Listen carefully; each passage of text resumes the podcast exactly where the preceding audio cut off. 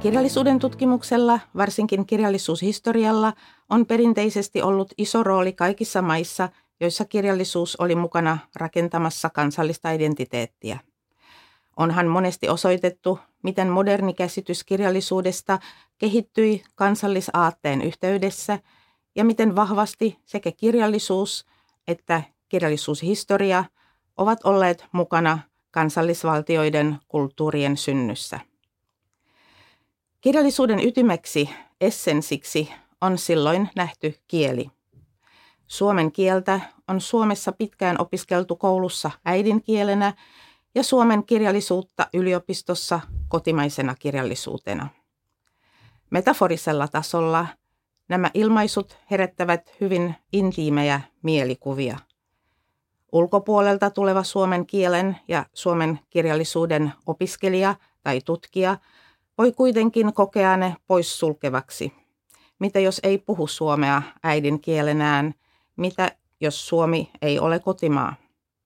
Voiko siitä huolimatta tuntea olonsa kotoisaksi suomen kielessä ja omistaa elämänsä suomen kirjallisuuden lukemiselle, tulkitsemiselle ja tutkimiselle? Oma vastaukseni tähän kysymykseen on tietenkin myönteinen.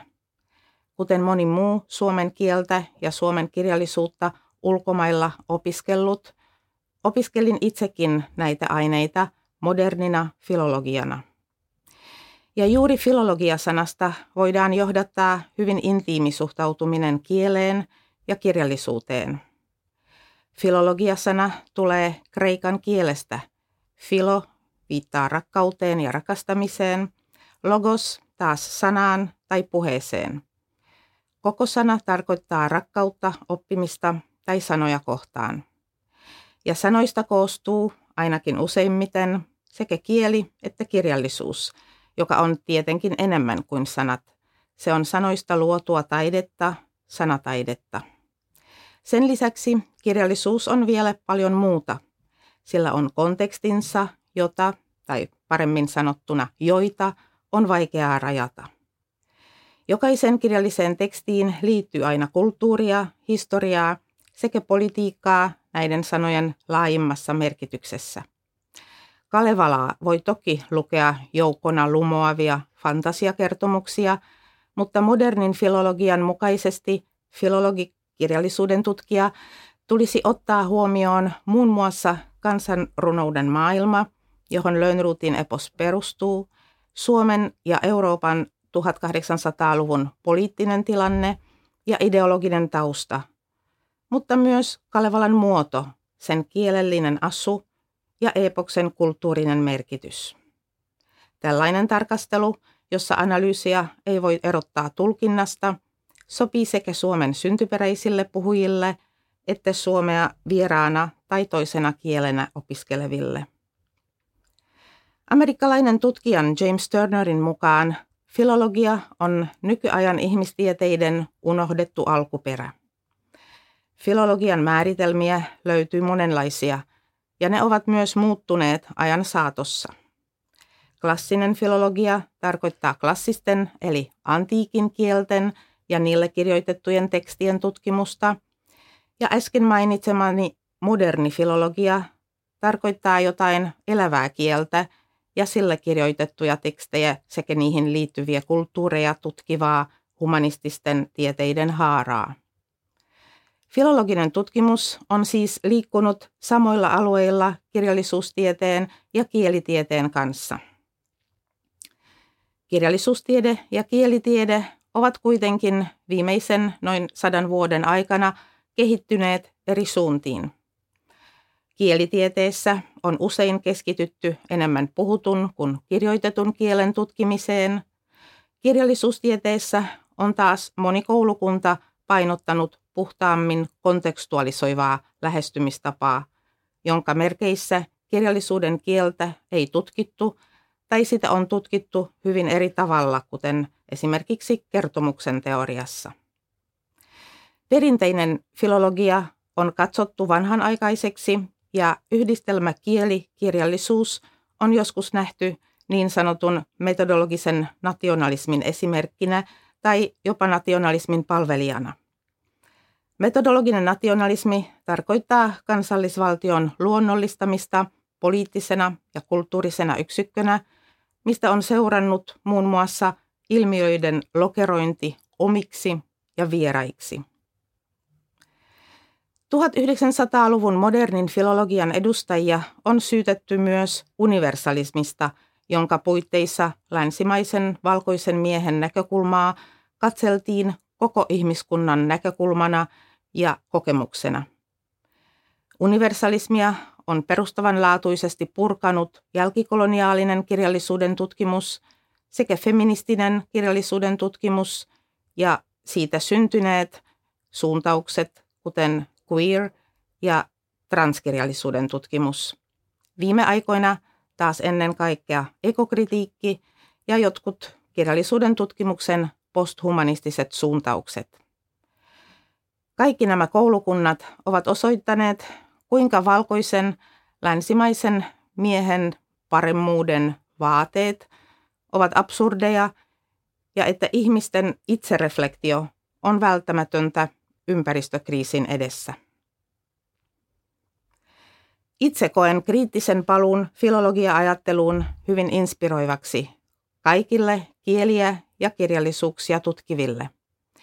Ennen kaikkea laajasti ymmärretyn kirjallisuushistoriallisen tutkimuksen muodossa, mutta myös itse kirjallisuuden historian ja kirjallisuuden tutkimuksen sekä kaikkien ihmistieteiden itsereflektion merkeissä.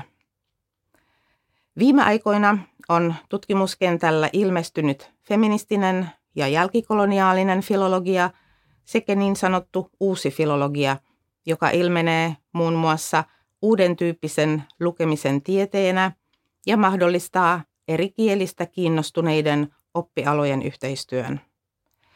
Kirjallisuustieteen ja kielitieteen lisäksi vähintään filosofia ja aate- ja kulttuurihistoria tulevat mukaan kuvaan, joka laajenee aikaisemmin mainitsemani länsimaisen universalismin kritiikin ansiosta.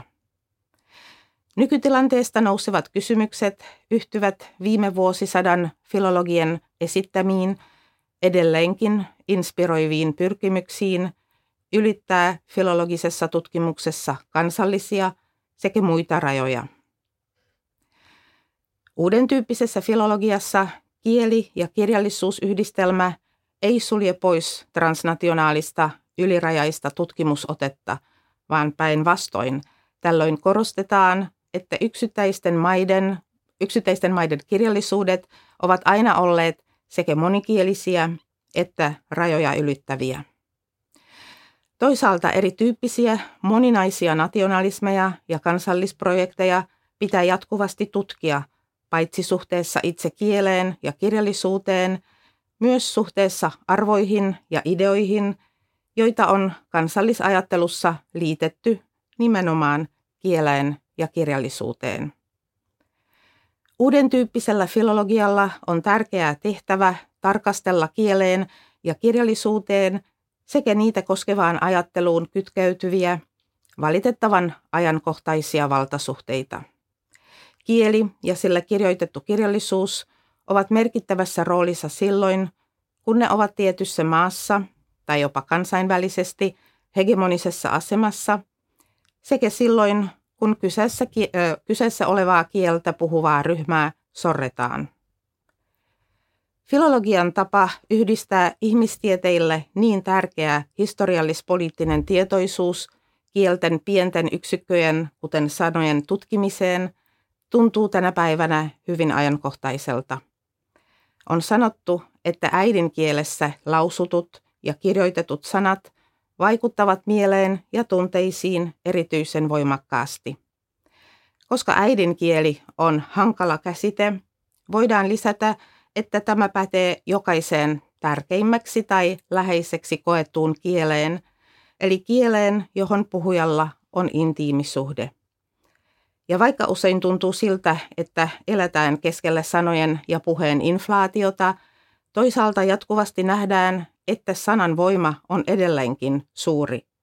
Joitakin sanoja pelätään nykymaailmassa niin paljon, että ne kielletään ja niiden käyttäjiä sorretaan ja vainotaan.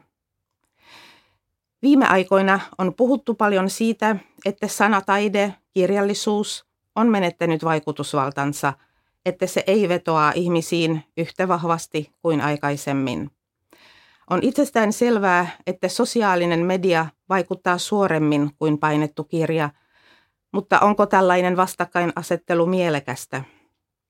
Eivätkö viimeaikaiset reaktiot maailman tapahtumiin ole osoittaneet, että runo, klassikon tai nykyrunoilijan kirjoittama leviää salaman nopeasti sosiaalisessa mediassa, jos se tuntuu osuvalta ja ajankohtaiselta?